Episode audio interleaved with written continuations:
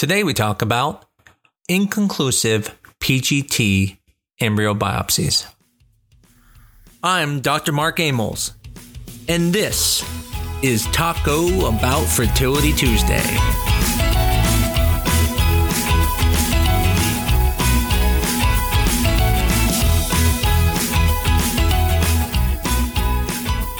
Like the previous weeks, we're going to be talking about PGT biopsies. And like the previous weeks, we're going to start by talking about inconclusive embryo biopsies, which are similar to no results, but a little bit of a difference. Additionally, I want to summarize PGT and talk a little bit about common questions that come up about PGT. So, we've talked about the disappointment of finding out your embryo ends up being mosaic or low DNA. In both those situations, you never got what you wanted, which was to find out if this embryo was normal. And there is another result that can occur, which is called inconclusive. And when you hear that, it feels frustrating because you feel like, wait, isn't the whole point I did this? Is to come to a conclusion? What's the benefit if I don't get a conclusion? And it's very similar in some ways to a mosaic embryo or a low DNA embryo because you don't have the information you want. What's interesting about this is that unlike the low DNA, where you can rebiopsy if the embryo is good enough quality to be rebiopsied, sometimes these inconclusives do not come back any different with a rebiopsy because there's something chaotic about the embryo that led to it being inconclusive. And so we're going to discuss that. Inconclusive is exactly what you hear. They don't have an answer, but it's not because there's no DNA it's not because it's possibly mosaic. What it means is that whenever you're doing a test, you have to have a confidence in the results of that test. And so when they look at the data, this data can sometimes be a little bit noisy. And if it's noisy, even though they may have a result, they can't say that this result is accurate. And for that reason, they'll put it as inconclusive. Now, you may feel, well, does that mean it's definitely abnormal? Well, no, because it could be inconclusive towards normal as well. And so an inconclusive embryo is essentially saying you don't have a result. Now, the reason for an inconclusive embryo can be due to many things. It could be due to something with the cells being degraded. It could be due to the data being noisy. But in the end, we basically don't have the information to be able to tell you which embryo to put back. It is truly inconclusive, and you have to look at that embryo as if it just has no results. Now, like the low DNA samples, you can rebiopsy those embryos, but just like the low DNA samples, we have to make sure the embryo is good enough quality. Otherwise, you'll harm the embryo if it's a poor quality embryo and you're rebiopsying it. But if it's a good embryo, you can rebiopsy it. Sometimes those embryos will come back then, showing either they're normal or abnormal, but other times they will come back again inconclusive. So as you can see, it can be very frustrating when you do PGT. You can sometimes get normal results, you can get abnormal results, you can get mosaic embryos, you can get low DNA, and then you can also get inconclusive. This can even be more frustrating when you have very few embryos. If you only get one or two embryos and this comes back, then you feel like you got nothing from it. And that really leads me to the next question, which is Does it benefit you to do PGT? I think there is a fair argument to claim that PGT should be used by people 38 and above.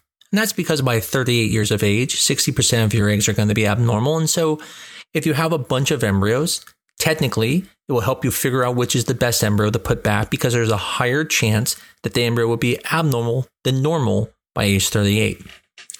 But I would even make the argument that it can help everyone. As a matter of fact, if it was free, I would tell everyone to do it.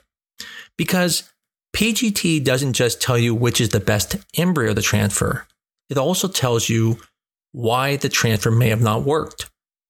When you put back an embryo and you don't know the results of the embryo, we have to assume it was an abnormal embryo. And so that could potentially lead us down the wrong path when it comes to making changes to improve your chances. For example, when people have chest pain, we think of a heart attack. And for that reason, when you go into the emergency room, you're having chest pain, the first thing they think is heart attack. Now, that may be correct most of the time, But if in the ER they just went and treated you for a heart attack, they would miss things. But they would be so focused on the heart attack because they didn't test anything else that they would be missing other things such as GI issues that could be causing problems or even problems in the pericardium. Well, the same thing happens when you're talking about IVF. We assume the embryo is abnormal and it doesn't work, but what if there's something else going on? What if there's something wrong with your uterus? The problem is the chances of it being an abnormal embryo are so much higher that we don't focus on those things. It would cost more to do those tests than it probably would do to do the PGT testing. The same thing with the ER. If we didn't test for other causes, we would be focusing on only heart problems and treating those when in reality it should be something else. So I always feel there is a benefit to doing PGT, but I also need to point out that PGT does not help you get pregnant.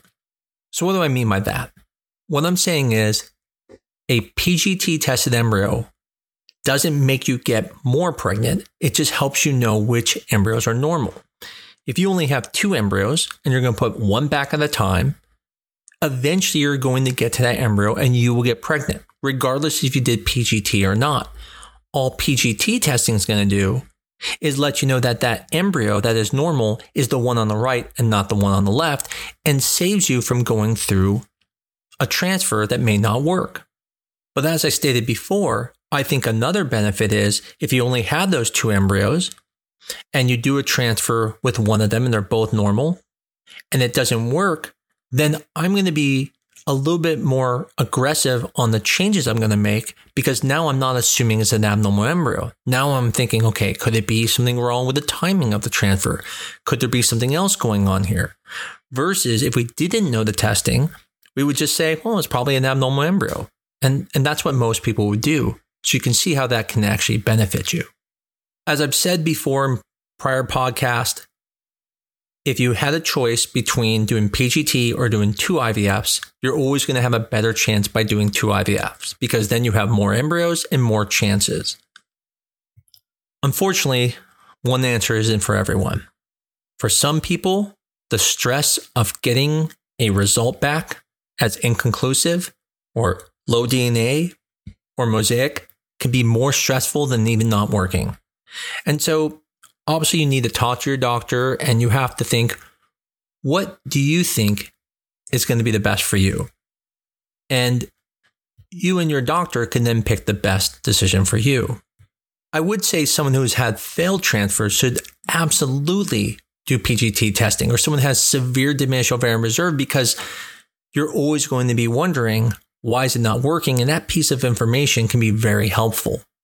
But keep in mind, there is the possibility you may not even get the answer with the testing, and that sometimes the result isn't always just normal or abnormal, but can sometimes be a little bit in the gray area. PGD testing is amazing. It honestly has changed our industry. We've never seen pregnancy rates that we've seen now in the past. In fact, even when I went through IVF, two embryos at 28 years of age doesn't have the chances of one embryo that has been tested.